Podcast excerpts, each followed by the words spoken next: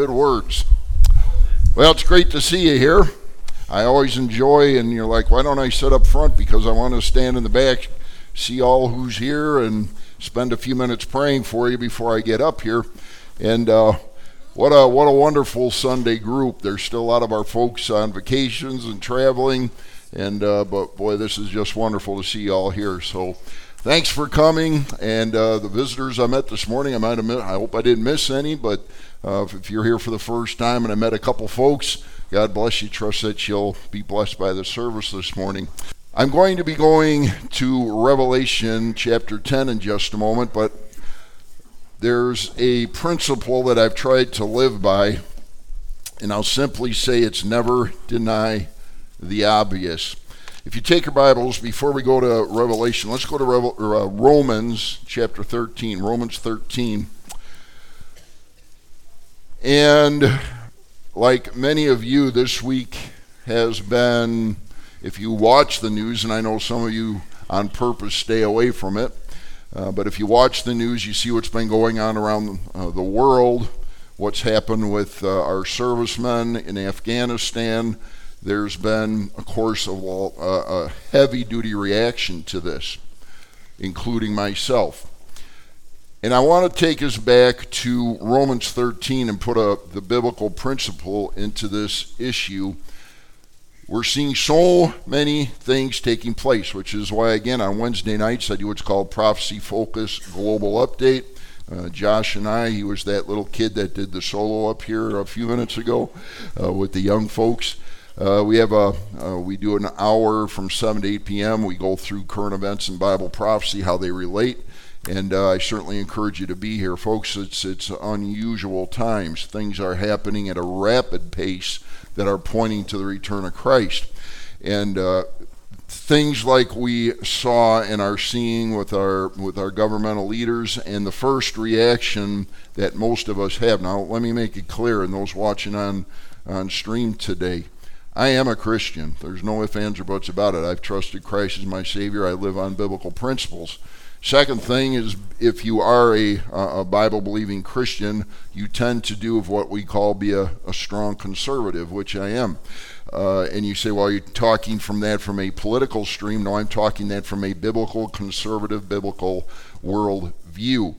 And when we look at this in Romans chapter 13 and we see the things that are taking place, it's very easy to have very negative reactions towards what's taking place.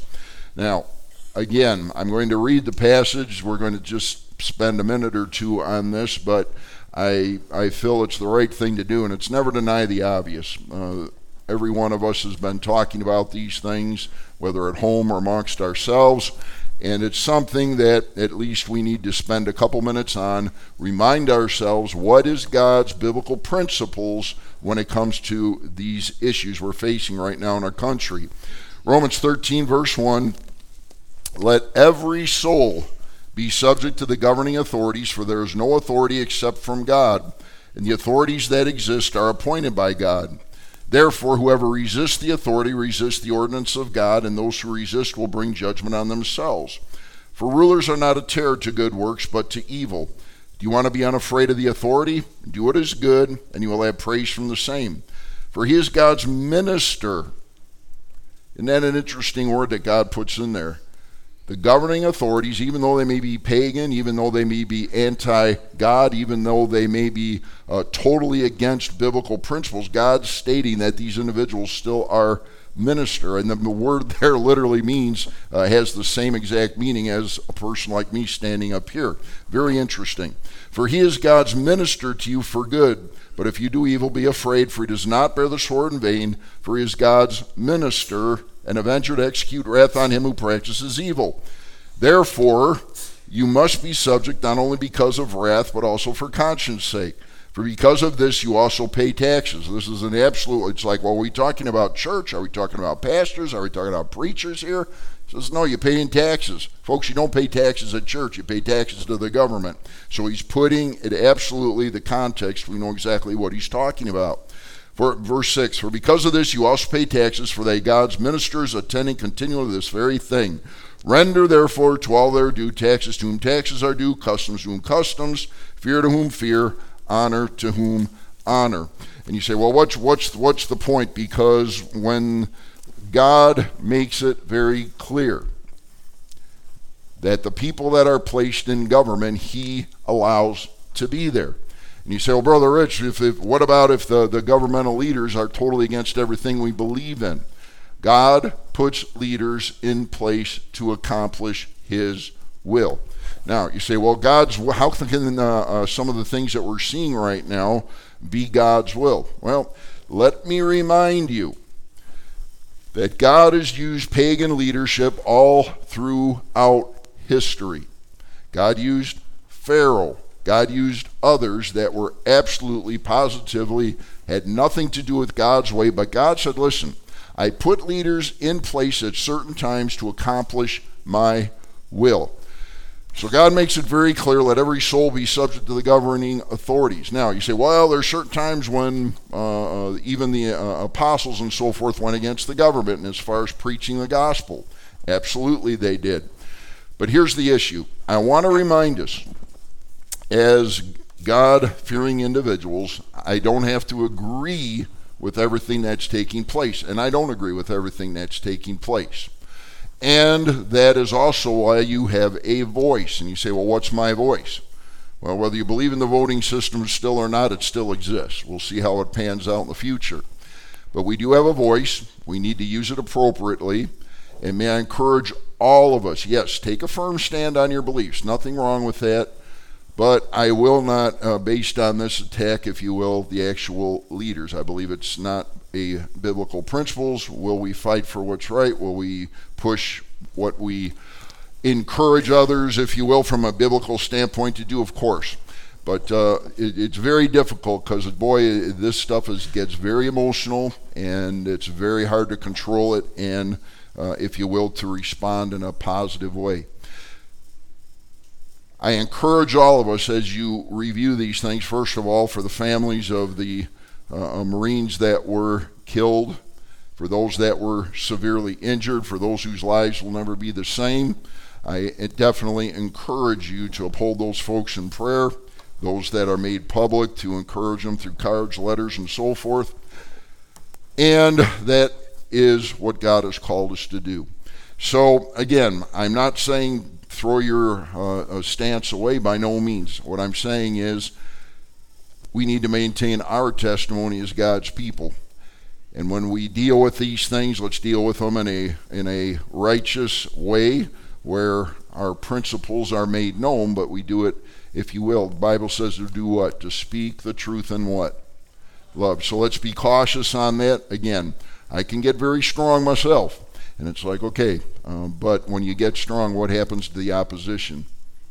They just dismiss you, right? So let's think about that. Let's pray for those that are in uh, uh, governmental leaders. Let's keep faithful to witness to those in office. You say, well, I can't get to them. Well, you've got cards, you've got letters, you've got emails, you've got phones. Uh, I encourage us, let's not be the silent uh, uh Christians, but let's keep out there. Let's keep faithful. Let's keep encouraging those to do the right thing. Let's share the gospel. Folks, we will never, ever. If I stood up here today and preached a 45 minute sermon on why I hate X, never went to the gospel pulpit about, I hate this, I hate that. You know what would change? Nothing. Absolutely nothing. You see, the only thing that changes hearts is the gospel of Christ. That's it. There's nothing else. And I've made this statement, and those of you that know me from the, the visitors may not, and so forth. But I was in uh, law enforcement. I was the, actually the sheriff of Milwaukee County for a couple of years. And folks, I've always said this, and I said it while I was in office. Government does not change the heart, only God can change the heart. And I made that public. I put it on the media constantly. Why? Because there is nothing else except God that can change the heart. So if you uh, don't like what you're seeing, let's pray that God changes hearts. If God determines that He's going to put someone else in office, so be it. If not, then God put him there. You say, how do you know that? Romans 13. So, despite of what's taking place, God will use the pagan, He'll use the uh, God hater to accomplish His will. So let's be faithful to pray for those in public office. Let's pray for our military uh, uh, personnel, our police and fire. You say, well, and I'm sorry, I'm going to get off on a tangent here. You say, well, are you for defunding the police? Absolutely not. Are you for anarchy in the streets? Absolutely not. Are you for anarchy in Afghanistan? Absolutely not. Are you for God's people doing everything they can to share the gospel with others because it's the only thing that can change hearts? Yes, I, I endorse that. So let's let's stay by stay biblical. Again, nothing wrong with having convictions. Nothing wrong with stating your position. Nothing wrong with voicing something that you believe was improper. But uh, let's stay faithful to God's word. Stay strong, uh, but stay biblical, and uh, always speak the truth in love. Father, I pray now that as we move into Revelation in just a moment, Father, these are tough times. We've all seen the things in the news. We've all been disturbed by them. And uh, Lord, I pray. I pray for President Biden right now. Lord, would you please, those that are, uh, if you will, his advisors, those that are uh, uh potentially pushing him to do things, Lord, we just ask, Lord, please, uh, that you preserve our country. We ask that uh, whether it's through President Biden or others or whoever else might be in Congress, the Senate, so forth, that, Lord, that you would please direct these people in a proper way. Father, preserve our nation, please. Preserve the ability, we pray, we beg you, Lord, that we may still experience religious freedom. Lord, we may not deserve it. So, Lord, I ask that you'd, if you will, as Daniel prayed in Daniel 9, Lord, forgive our sins, forgive us for not standing firm at times. So, Lord, would you help all of us as your people to love you more than we've ever loved you before? to share the gospel like we've never shared it before, to love people like we've never loved them before. And Father, up you've told us again, you've given us the formula to the Jewish people that if we'd humble ourselves, that if we'd seek your face, that if we'd pray, and that if we'd turn from our wicked ways, that you would hear from heaven, that you would heal our land. And Father, we ask that. Father, please move in our hearts. Help us to have a revival. We do not know when you're going to return. So, Lord, I pray that you'd help us not to say, well, it's too late. No, I don't believe it's too late, Lord. So please help us to go in the right direction, and we'll give the praise, the honor, and the glory. Now, Father, I pray that you bless the message to come. I pray that you'd stir our hearts as we once again open the only book that you've ever given us to read, the precious Bible. I pray that those things which you've told us that will come in the prophetic future will stir our hearts once again to tell others the greatest news ever given to mankind that Christ Jesus came into the world to save sinners. And it's in his name we pray.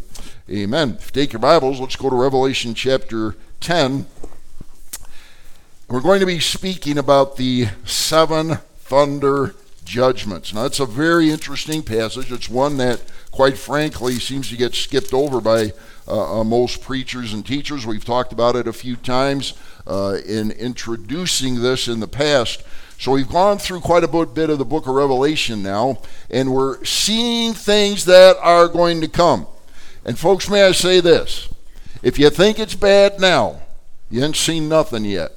It's going to be as close to catastrophe on earth that you can possibly imagine in the prophetic future.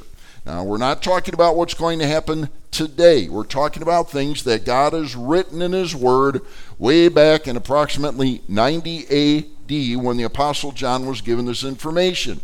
Now, we've seen the first three chapters of Revelation have come and uh, basically we're in the midst of uh, chapters 2 and 3, the letters to the churches across Asia when they were written in, again, about AD 90 by the Apostle John under the inspiration of the Holy Spirit. But now, from chapter 4 all the way through chapter 22, God is telling us about things that are yet to come. Now, if you've been coming to these messages over the last several weeks and months, what you should be seeing now is Revelation is really as there's so many people that say, ah, I can't understand it. I think it's actually should be coming fairly simplified for you. We're looking at the basic things that God said will take place, and it's it's very straightforward. So it's it's not this mysterious book that we can't know, but God makes these things very clear. And again, well, the thing we're going to talk about today is not going to be so clear. You say, well, that's an oxymoron. We'll stick by, we'll see how that goes. Let me ask you a question Are you frustrated when you do not know the answer to a question? Now, if God Himself says, I'm going to talk about seven thunder judgments, and you're like, all right, we've talked about the seal judgments, we talked about the trumpet judgments. Bam, now we're going to hear about the thunder judgments. And God says, you know, I'm going to have seven thunder judgments. I'm not going to tell you what they are. And you're like, whoa, that's not fair. I want to know what it's saying. Have you ever had somebody say, listen, I got a, I, I got a secret? And it's like, what's the first thing when somebody says they got a secret? What do you want to know? What's the secret? You know, let it loose. Tell me what you're talking about. And, and uh, uh, my kids used to do that on occasion, and, and they and they come up and they they say, uh, "Daddy, I got a secret," and I'm like, "Okay, I got I got to do some uh, I got to do some investigative work here." And uh, and boy, sometimes they were good. I mean, it was hard to get it out of them, and uh, uh, I usually broke them. Uh, I know I was a cop for a lot of years, and uh, not always. And uh, eh, but, but what's it? You know, they got the secret, and why are they telling you they got a secret? Because what do they want to do? They want to tell you, but they got to. Um, you got to work for it. but God says, "Listen, I got a secret. There's something that's coming in the future, and I'm not going to tell you today." Why do you think God keeps certain divine truths a secret? He's like, He puts this out there. There's going to be seven thunder judgments. I'm not going to tell you. The Apostle Paul, we know that he went, uh, uh, we believe he went to heaven, and he goes up there and he comes back and he says, Wow, it was, I'm not going to tell you. And it's like, Well, Paul, what did you see up there? And he's like, mm, You know, if I told you, I can't tell you. You're like, well, why can't you tell you? Because, you know, and, and this is, this, the only thing I figure out, why didn't God allow Paul to tell us what he saw in heaven? Because I think all of us would be too much in a hurry to get there. You know, it, you look at what's going on, you look at toughness, you look at hard times, it's like, man, if we knew it was up there, we'd all figure out a way to get there. And that God says, no, I need you down here. By the way, how does God get his work done? Yes, indeed, it's through us. God has chosen us to be his what? Ambassadors. You know, uh, why, why didn't God just come down here and do everything himself, make himself visible? And he says, no, it's not, not my plan. God's plan is to use the folks in this room to get his will accomplished. And that's wonderful. I'm an ambassador. Uh, if you saw in the news recently, Mayor Barrett's been, uh, I believe he's going to be appointed to go uh, out to the, uh, I forget what the Luxembourg, I think it is, uh, out there in the German area. And uh, he'll be an ambassador for uh, the president. And when he goes there, he'll represent the United States, he'll represent President Biden. And it's a big deal. And, and, and we look at most ambassadors, and we're like, wow, that's, you know, that's an impressive position that uh, the government gives to somebody. And God says, well, guess what? Did you look in the mirror this morning? Guess what? You're my ambassador. And uh, it's a pretty important position. So keep that in mind. All right, well, let's get into it. This morning we're going to examine five biblical truths regarding the yet unrevealed thunder judgments. So let's go to Revelation chapter 10 and we'll start out. And I'll read several verses and then we'll start to, if you will, go through them verse by verse. Revelation 10, verse 1, the Apostle John said, I saw still another mighty angel coming down from heaven, clothed with a cloud, and a rainbow was on his head. His face was like the sun, and his feet like pillars of fire. He had a little book open in his hand. And he set his, his right foot on the sea and his left foot on the land, and cried with a loud voice, as when a lion roars. When he cried out, several thunders uttered their voices. Now, when the seven thunders uttered their voices, I was about to write, but I heard a voice from heaven saying to me, Seal up the things which the seven thunders uttered, and do not write them. The angel whom I saw standing on the sea and on the land raised up his hand to heaven and swore by him who lives forever and ever, who created heaven and the things that are in it, the earth and the things that are in it, and the sea and the things that are in it, that there should be delay no longer. We'll talk about that. But in the days of the, sounding of the seventh angel, when he was about to sound, the mystery of God would be finished as he declared to his servants the prophets. All right, so let's start to tear this apart, see what God is trying to reveal here. So we're, we're in the midst of the book of Revelation. We've had multiple things take place. God has been using angels to deliver the messages which we're going to be going through. So, this particular messenger, this particular angel, again, the Greek word there is angelos. It means messenger, it means one who has a message to deliver. And specifically in this case, we're talking about angels themselves, spirit beings that God created. So this messenger was clothed with a cloud, and a rainbow was on his head. His face was like the sun, and his feet like pillars of fire. This is an awe inspiring picture. God is trying to get us to see the importance of these thunder judgments. Sorry, I woke a couple of you up. And uh, uh, uh, these are thunders. What happens when the thunder comes? Boy, it gets your attention. You see the lightning strike, and then what comes next? Boom! The big giant blast. It's to get your uh, attention. And that's exactly what he's doing here. Well, let's understand a little bit about this. He has a rainbow on his head. What is the rainbow? Well, go back to Genesis chapter 9 and verse 13. And God said after the Noahic flood, after he destroyed all but eight human beings, hundreds and thousands of individuals, hundreds and thousands of animals, all because of the horrible sin and the violence that the what? Oh yeah, the violence that was on the earth. God said enough and he destroyed everything, but then he says, listen, hang on. In Genesis chapter 9 verse 13, God said, "I set my what? My rainbow in the cloud." and it shall be for the sign of the covenant between me and the earth. It shall be when I bring a cloud over the earth that the rainbow shall be seen in the cloud. Okay, so we have a rainstorm. Some of you, the first thing you're going to do as soon as it starts to clear out, as soon as the rain, and it might still be raining a little bit, you look up, and there in the clouds you see the rainbow. Why is this associated with rain?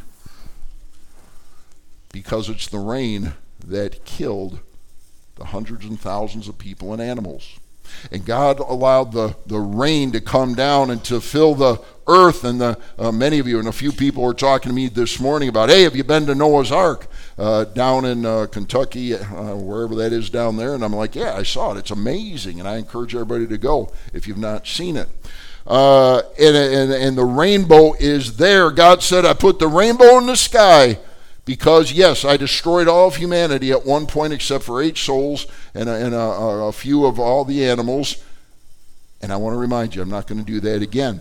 So it shall be when I bring a cloud over the earth that the rainbow shall be seen in the cloud, and I will remember my covenant, which is between me and you and every living creature of all flesh. The waters shall never again become a flood to destroy all flesh.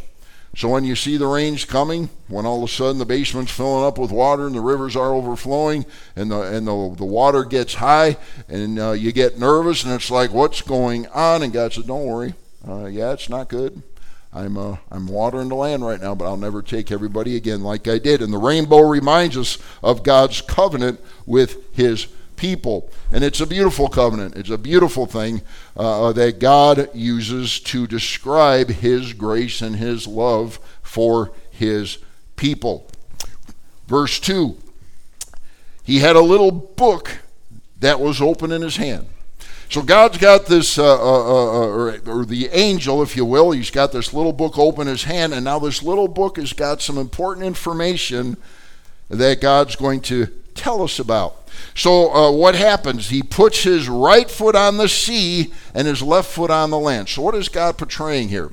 And again, what we're talking about, and especially for those that are new, the book of Revelation, uh, I think 99% of you should know it, comes from the Greek word what? Apocalypsis. All right, I got about 20%, but we'll work on the 90.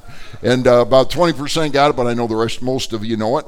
Uh, but bottom line, the word means the book of Revelation comes from the Greek word apocalypsis. What does that mean? It's talking about apocalyptic literature.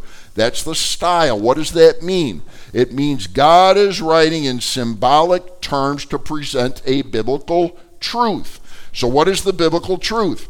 Well, uh, the concept is the angel is symbolically, he's got his foot on the sea, his foot on the earth, And what is he saying on the land? He's, I'm covering everything that he's going to be talking about impacts the entire world.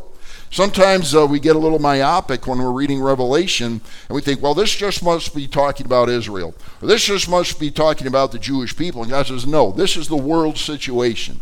These judgments will impact the entire world. That's the importance of that statement. And now it says, He cried with a loud voice as when a lion roars. Now, again, we go back to the first century. We have other ways of being much, much louder today. But back in the first century, what was a, uh, and I, have had the privilege, I've been in Africa. And maybe if you've not been to Africa, you might be to a zoo and get lucky when a, when a lion decides to uh, make a roar. And uh, I mean, you can be out in the middle of uh, the desert, if you will, and all of a sudden, miles away, you hear this lion just roaring and just gets your attention. And by the way, most of why does the lion get our attention? Because if you go up by that little beautiful kitty, what's he going to do to you?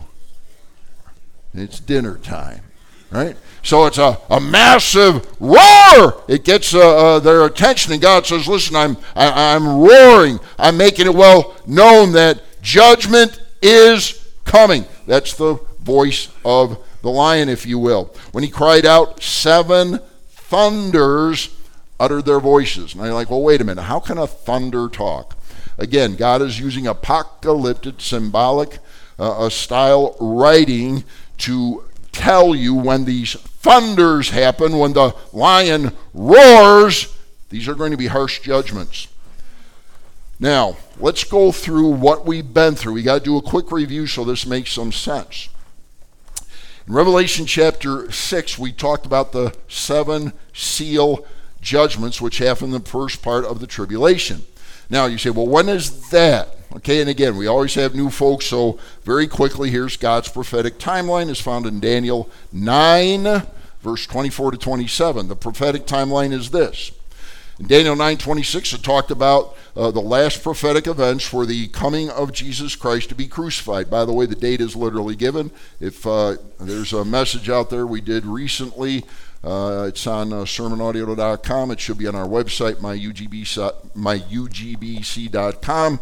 Uh, actually, I did a, a, small tribute to Dr. Jimmy DeYoung, so it's Dr. Jimmy DeYoung, Sorrow Not, and we talk about the uh, Scripture's most compelling argument for what's known as the pre-tribulation rapture. So here's the, the timeline. Daniel 9:26 told us exactly when Christ will be crucified. The dating is actually given, but we're not going to go into that. That's a whole other message. The second thing in Daniel 9:26 that was prophesied was the destruction of the second Jewish temple. That was prophesied by Daniel back in 500 plus BC. Jesus prophesied it in Matthew 24 2, and God fulfilled it in AD 70 when the Romans came in and destroyed the Second Temple. The next major event on God's prophetic calendar is what you are living in today called the church age. It, it resides between Daniel 9:26 and Daniel 9:27. The next major event on God's prophetic calendar is what's known as the rapture, removal of the church age saints. Most of you are very familiar with these verses now 1 Corinthians 4 13 to 18, 1 Corinthians 15 50 to 54, where God makes it very clear that there's one generation, and I hope it's ours, where Jesus said uh, he's coming in the air to take us home. For the Lord himself shall descend from heaven with a shout, with the voice of the archangel, the trump of God. The dead in Christ shall rise first, and we which are alive and remain shall be caught up together with them in the air in the clouds. And so shall we ever be with the Lord. Happens in a moment, in the twinkling of an eye. 1 Corinthians 15. Shortly after that, the Antichrist comes on the scene, as we've discussed, Daniel 9:27, and he confirms a covenant, a peace treaty with whom? The Jewish people, Israel itself. Israel has not had peace since the fall back in AD 70. You say, well, wait a minute. 1948, the Jews became, uh, the Israel became a state again. Yes, it did, but they possessed one tenth of the land that God said they would get from Genesis 12, 15, and uh, uh, uh Deuteronomy 31 to 5. They possess one tenth. 50% of the Jewish people have returned back to Israel, meaning another 50% must come back. God is setting the stage now for what will take place after the rapture when all the Jewish people will be restored to Israel, Ezekiel chapter 37. And then these judgments, the seven seal judgments, will begin after those events. So, rapture, covenant with Israel with the Antichrist, and then the seal judgments. Now, just as a very quick review, we're not going to go through them. Here's the seven judgments that we discussed back in Revelation 6. We talked about the coming of the Antichrist. We talked about men slaying each other, extreme violence upon the earth. There'll be extreme famine. Folks, it won't be like today where you can uh, uh, still have some semblance of an economy. The economy will be completely gone. Food will be at a premium. People will be dying by the tens of thousands. The, uh, uh, if you will, the rich, the poor, and the middle class, everybody's going to be devastated by what will be taking place according to Revelation 6. God also tells us then that one fourth of all people, not one fourth of Israel, not one fourth of the Jewish people, one fourth of all people will die. Then it talks about in uh, the, the fifth seal that people will come to Christ during that time, but in all likelihood they will be martyred. You say, well, how are they going to come to Christ if the church has been raptured? We're up in heaven. How's he going to get the gospel out? Well, we talked about it Revelation 7 a few weeks ago that he's going to call 144,000 young male Jewish virgin evangelists that will go out and preach the gospel. Then we also uh, will talk about it in, uh, uh, um, next week, actually, Revelation 11. We'll look at the two witnesses that God will call that will also be involved in worldwide evangelism. Matthew chapter 24, verse 14 states that the entire world will hear the gospel during that seven year tribulation period. So God's got a lot of evangelists be at work. The unfortunate thing is, every single person, I shouldn't say every single person, the majority of all people that come to Christ during the tribulation will be martyred. Revelation 13. This will be a one world dictator, the Antichrist, with a one world government. That's why we talk about global prophecy every Wednesday night. One world government, one world religion, one world economy, all talked about in Revelation 13. You say, Brother Rich, are you trying to scare me? Folks, that happens after we're gone, but God, there's nothing to prevent God from allowing these things to start while we're here either. It's just going to be absolute. When the Antichrist takes power in Revelation 13, there's no escaping it. You say, well, what does that mean to me? Well, if you've trusted Jesus Christ as your personal Savior, if you know for sure beyond the shadow of a doubt that you go to heaven when you die, this is not for you. If you've not trusted Christ, if you're still waffling in your mind about is Jesus Christ truly the only way to heaven, then I advise you to please pay attention for the next 20 minutes because all this is speaking directly to you. Revelation chapter 6, there'll be catastrophic changes to the land. The Bible tells us at the end of Revelation 6 that the kings, the powerful men, the armies, all the uh, uh, everybody will be uh, uh, uh experience a horrible earthquake, and every single person, even the mighty men, will be hiding out and screaming in fear, saying, "Hide us from the wrath of the Lamb, the wrath of God. It is coming." Seal number seven encompassed all the seven trumpet judgments, which we've also been to. So we have the seal judgments during that first three and a half years. Again, there's some debate as to when the trumpet judgments start. We know definitely that they'll be somewhere either towards the end of the uh, first half or coming through the first part of the last three and a half years. And the trumpet judgments we've already gone through. We finished them up last week. Catastrophic land and water disasters, we call them the one third judgments. A third of the seas destroyed, a third of the rivers and springs are contaminated, a third of the sun, moon, and stars will be darkened. Five months of horrible stinging to all those that aren't sealed by God. The only ones that we know are sealed by God, God stated that the 144,000 Jewish evangelists will be sealed. Potentially, this is speaking also of uh, those that come to Christ during that time, but five months of horrible stings. If you were here last week, God said this Men will seek death, but will not find it. God said, Those that refuse to come to me, I will torture for those five months with horrible demonic locust stings, and it'll last for five months. People will go up, try to kill themselves, jump off the Hoan Bridge, the high rise bridge, try and shoot themselves, cut their wrists, whatever it might be, and they will not be allowed to die. By the way, do not attempt that today. We're not in the tribulation period. If you do any of those things, you will die. So don't do it. Then, after one third of humanity is destroyed. One third. You say, wait a minute. One fourth of the people across the world, seal number four, died. I always like to do this. 7.3 billion people in the world today. God says one fourth of the people will die in that first half of the tribulation. Now we go to uh, the trumpet judgments. Now we've got 100%. We're down to, uh, uh, we have three fourths of the people left. Now he says what? He's going to take another third, that leaves 50% of all the world's population. Over 3.8 billion people, if the statistics stay the same, will die.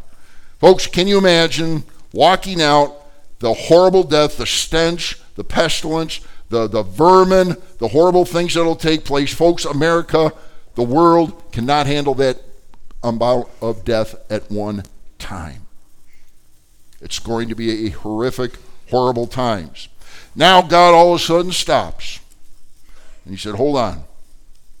Before I introduce the next set of judgments, the seal bowl judgments, I got something else I want to throw in there. Basically, what God says. I'm going to throw in what's called the seven thunder judgments. Now, wait a minute. 50% of the world's population has already been destroyed maybe much larger. Those were only two of the judgments that amounted to 50% of the world's population being destroyed. And God says, now we're going to go to uh, the thunder judgments. Now, by the way, when we get to the bowl judgments, they're the most catastrophic things that will take place. God is now opening up and He's saying, listen, Christian, those of you that are here today, why did God reveal these things to us? Why didn't he just say, listen, I'll bring this out after the rapture and we'll let those. You know why he did that? Because God wants us to be motivated to work for him while we're here on this earth. You see, yes, it's uh, to depart and to be with Christ is far better. Paul said that. We know that. But God said, listen, I get my work done through who? People. I get my work done through you. And God said, I can't have you going up to heaven right now until it's your appointed time. By the way, did anybody ever hear that verse? It's appointed unto man once to die and then the judgment. It's appointed unto man once to die and then the judgment. By the way, it's an appointment. It's like, well, if I would have done this, and if I were, I get so many people that get so upset, and they're like, well, if we would have done this, maybe my loved one wouldn't have passed away. If I would have done that, maybe my, Folks, it's an appointment. It's appointed. When God says it's time, it's time. Dr. Jimmy DeYoung, my good friend and mentor, and I've been in touch with the family who are going through tough, tough times. And it's like, well, maybe if we, there's no maybe. For whatever reason, God said, Doc, come on up. 80 years old, you fought the good fight for 80 years, you're coming home. And uh, no matter who you are, no matter what your spiritual life is, it's like, man, if only. There's no only. God says it's appointed. Are, do you know when your appointment is? You don't know, do you? Maybe it's today. Maybe it's tomorrow. Maybe it's 20, 50, 100 years. I don't know. But if you're to die right now, boy, when we talk about these things and we look at what's coming in the world and it's like, it's time to wake up. It's time to wake up. And God says, this stuff's for real. And we kind of gradually walk through life in a status quo, complacent attitude so many times, and life just kind of goes, and then all of a sudden, BAM! Catastrophe hits and the thunder goes off, and our lives are wrecked and ruined Someone passes away. Someone gets catastrophically sick. A horrible accident takes place. Someone's life is all this 13 families from Marines whose lives are absolutely turned on their side today. And all of a sudden, all the spiritual things begin to flood our minds that we've been complacent about. And it's like, I can't believe what we're going through. I can't believe this happened to my spouse. I can't believe this happened to my child. I can't believe this is happening to me. And all of a sudden, what happens? We put on the spiritual cap, and it's like instead of walking through life in this ah, whatever, life is good, we all get. It's like, oh boy. May I advise us to wake up before that happens. May I advise us uh, from the scriptures to understand why did God reveal these things a thousand years ago that haven't happened yet? Because God wants us to understand His plan and take it dead seriously. Pun intended. So, we're not going to get too much into this, but basically, we've looked at this a couple of times. God opened up the seven trumpet judgments, which we just looked at, and then he says this I have three woes. The fifth, sixth, and seventh trumpet judgments, and the trumpet ju- or the thunder judgments have to fit right between tr- uh, uh, trumpet number six and seven, according to the scriptures. That's bad stuff. God is making it very clear. If you think it was bad, in the seal judgments, if you think it was bad in the first four uh, uh, trumpet judgments, we're now looking at absolutely horrible, catastrophic results. We've talked about this over and over again, but once again, I got to bring it to pass. Mom goes into labor. Oh. A few minutes later, maybe half an hour later at the start. Oh, man. Honey, it's time. Call the doc. And maybe, and it all depends, and of course, every lady's different, but when you get closer and closer to the delivery of the birth, ah, ah, ah, and it gets close and closer, and the, and the contractions become stronger, and they're closer together. And God says, as we get closer and closer to the second coming of Christ, these judgments will increase in intensity and speed. What else does he say? He says, Now when the seven thunders uttered their voices, I was about to write, but I heard the voice from heaven saying to me, Seal up the things which the seven thunders uttered, and do not write. I'm going to give you some good news. Hey, and I'm going to give you some bad news. Which would you like? Well, here's the good news. The good news is there's going to be horrible judgments but you got a chance of surviving. You want to know what the bad news is? Horrible judgments are coming, and you have a minimal chance, if any, of surviving. That's what he's saying here. It is catastrophic what's coming. You say, well, why are you telling us this? We came to church today because we're hurting. We came to church today because we have family issues. We came today because we're trying to find peace and solace and the love of God. How can you preach on these things? And God says, You know all those things that are coming? I don't want you to go through them. I don't want you to go through one of these. You want to hear some good news, folks?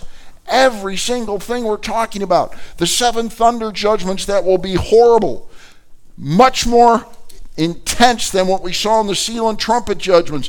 And God says, I want you to use your imagination here. I want you to think if you've seen one, one, uh, 50% of the world's population die in these things, how much worse is it going to get when the thunders roar? God says, I want you to avoid that, my friend. I want you to trust in Jesus. I want you to realize that Jesus loves you more than anything else on this earth. I want you to know that God is not willing that any should perish, but that all should come to repentance. I want you to understand that God so loved the world that he gave his only begotten Son, that anybody, whosoever will believe in him, should not perish, but have everlasting life. And God says, I love you this morning. I love you this morning. I love you this morning. I want you to be close to me. I don't want you to go through this. Daddy looks out and he says, Rich, I want you to be careful when you're driving out there. I like hot rods, y'all know that. I want you to slow it down out there. I want you to be careful. If you're not, you're gonna get you're gonna get yourself in trouble. You're gonna get yourself hurt. Like, ah, Dad, it's okay. And he's like, no. And Dad comes down hard and he's like, listen, you know, you crack that car up, you get yourself in trouble. That'll be the end of that. And Dad puts a little fear of God in you. Bam, it registers. The Father is trying to protect his children. But you got to become his child first. You see, when you're born, God says you're born with a sin nature. And the older and older we get, that sin nature doesn't go away. And God says, I need you to come to me so I can forgive you that sin nature so that you can go to heaven when you die. And you can avoid all these things. Revelation 10:5 The angel whom I saw standing on the scene on the land raised up his hand to, head, hand to heaven and swore by him who lives forever and ever who created heaven and the things that are in it the earth and the things that are in it and the sea and the things that are in it that there should be delay no longer. God's saying listen now. We've gotten through the thunder, uh, the the uh, um, we'll get it trumpet judgments and now I'm telling you when these thunder judgments sound the seventh trumpet will blow. We haven't had the seventh trumpet yet. The seventh trumpet will introduce the last seven judgment, the bowl judgments. So God is saying, when you see these thunder judgments, which I'm keeping secret right now, but the people that are alive during that time will certainly know it. He says, when that happens, it's bam, we're going to move forward, and we're going to move forward rapidly. So again, we go from the seals to the trumpets we put the thunders at the bottom, shooting up right between the, the, the, sixth and seventh trumpet. The seven thunders will sound. After the seventh thunder is done, we go into the last set of judgments known as the bowl or vial judgments. Revelation again, and in the days of the sounding of the seventh angel, he's talking about the angel announcing the seventh trumpet. When he's about to sound, the mystery of God would be finished. What does he mean, the mystery? won't be a mystery any longer. The thunders will have been uttered. God's word will be known to all those living at that time. So I went to the angel and said to him, he's got this little book, and he said, Give me the little book. And he said to me, Take and eat it, and it will make your stomach bitter, but it will be sweet as honey in your mouth. So God says, Listen, I've got this little book. And inside of it is God's word. It's got the seven thunders in it. I want you to take the little book and I want you to eat it. And God's word is so sweet. Do you ever realize that? You want to have a little sweetness in the morning? Mm, eat a little bit of the Word of God. If you want to have some sweetness in the afternoon, mm, eat a little bit of the Word of God. And at night, before you go to bed, God, ah, it's sweet. And God says, unfortunately, though, this Word, which is sweet, uh, as you read it, will have bitter, bitter results. And the seven thunders will have horrible consequences. And it will be, if you will, to make one sick to their stomach with what is coming, and I'm not going to tell you today what it is. Then I took the little book out of the angel's hand and ate it. It was sweet as honey in my mouth, but when I had eaten it, my stomach became bitter. And he said to me, You must prophesy again, John, about many peoples, nations, tongues, and kings. Now, John says, well, I'm coming to a close on this part of the chapter. I've told you that there's going to be seven horrible judgments that'll be coming. But, John, you've got some work to do. Christian, you've got some work to do. And he says, Listen, folks, here's the job. I need you to get out there, John. I need you to uh, uh, talk about the many peoples, nations, tongues, and kings. What is he talking about? He's talking about worldwide work to reach people for Christ right now. Folks, it's never been more important than it is today. He said, Why? We are seeing God setting the stage for Bible prophecy to be fulfilled. The rapture could happen at any moment. And you say, well, why should I care? Who cares? I'm out. Who are you living with? Is your spouse saved? Your children saved? Is grandma and grandpa saved? Are your aunts and uncles saved? Are your friends saved? Are your workmates saved? Are people you love and care about saved? And God says, Stop! The judgments are coming. I'm going to roar them out throughout this earth. And God says, I need you, folks. I need you. And God lovingly looks at you, and it's like, oh man, you're, you're trying to lay a guilt trip on me. No, God says, I'm trying to lay a love trip on you for those that we care about.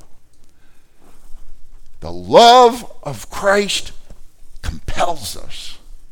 We've got to do it. What's going to happen at the end of the seven year tribulation after all these horrible judgments. Why did God do this to the earth? And people constantly ask that, and I constantly answer it the same way.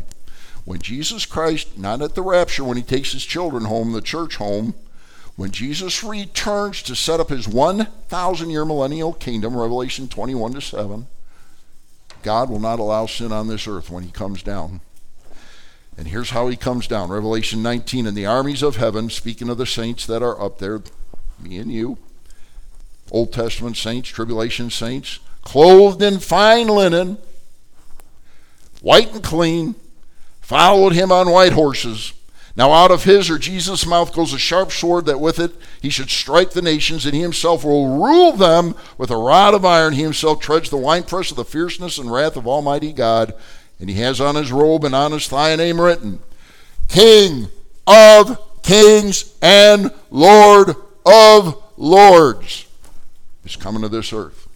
And when Jesus Christ, literally after the seven year tribulation period of purging the earth of all that's offensive, and he comes down and he'll set up his beautiful 1,000 year millennial kingdom.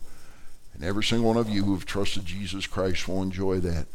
Not all the horrible things of the tribulation, but you'll enjoy absent from the body, present with the Lord, and will be Him through eternity. Now, isn't that a good thing? So, what do we do with that? Now then, we are ambassadors for Christ, as though God were pleading through us. We implore you on Christ's behalf, be reconciled to God, for he made him who knew no sin to be sin for us, that we might become the righteousness of God in him. I'm going down. Folks, what are you going to do with Jesus today? That's the question.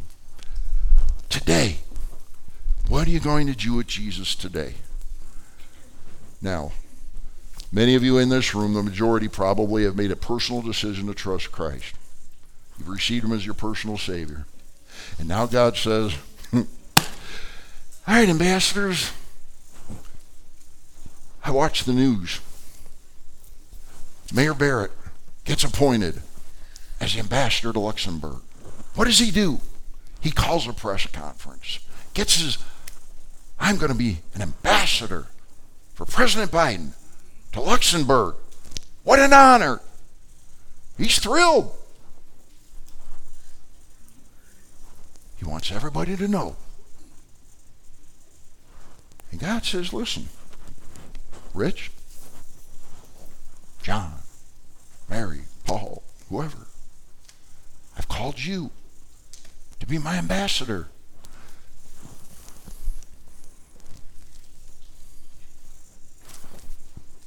We don't call a press conference. We don't put it in the newspaper. God says, I need you to be my ambassador. Enough said. And I said nothing.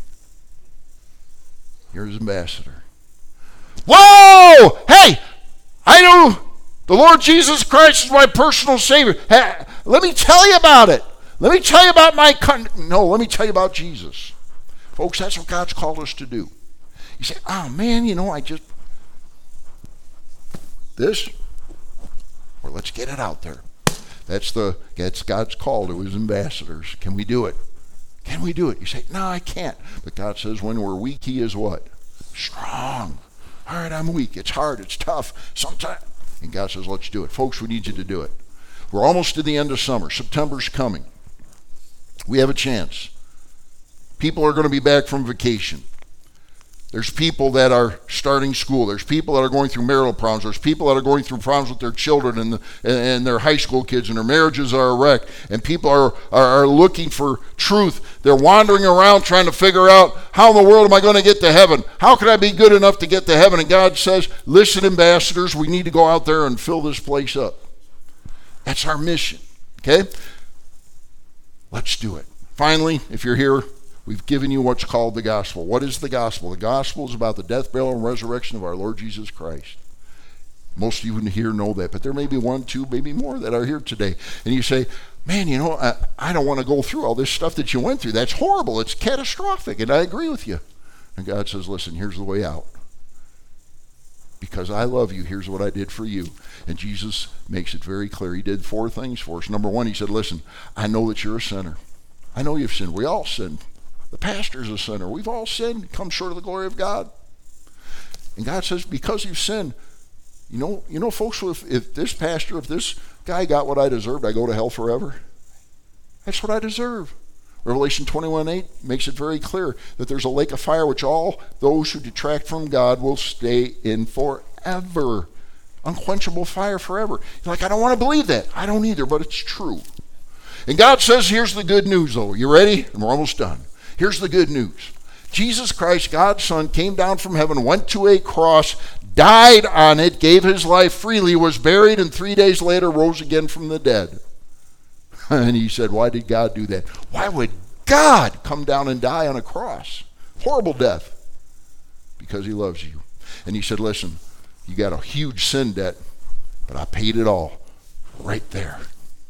You say, Okay, I understand that. Now, what do I need to do? Are you ready? Final point. Listen now, this is it. There's something you have to do. Like what? Believe on the Lord Jesus Christ and you will be saved. What do you mean?